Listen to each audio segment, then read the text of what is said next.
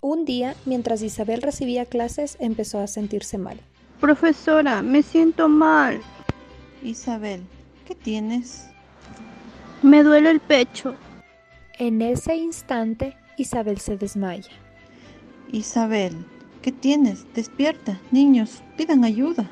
La profesora, al ver que Isabel no reacciona, preocupada, llamó a su mamá. Señora Ann, tiene que venir. Isabel se desmayó y no reacciona.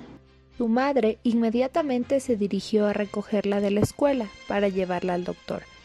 Mientras ella esperaba, entra el médico y le dice, El diagnóstico de su hija es delicado.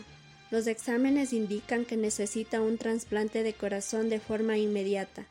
Ya la hemos ingresado a la lista de espera de donantes, pero su corazón no resistirá mucho tiempo. La madre fue a ver a su hija que estaba acompañada por su abuelita.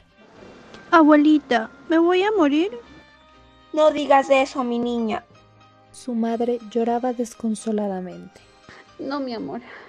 Dios es tan bueno. No permitirá que pierda lo que más amo en mi vida.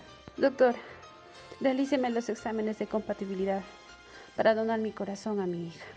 Hija mía, no, ¿por qué?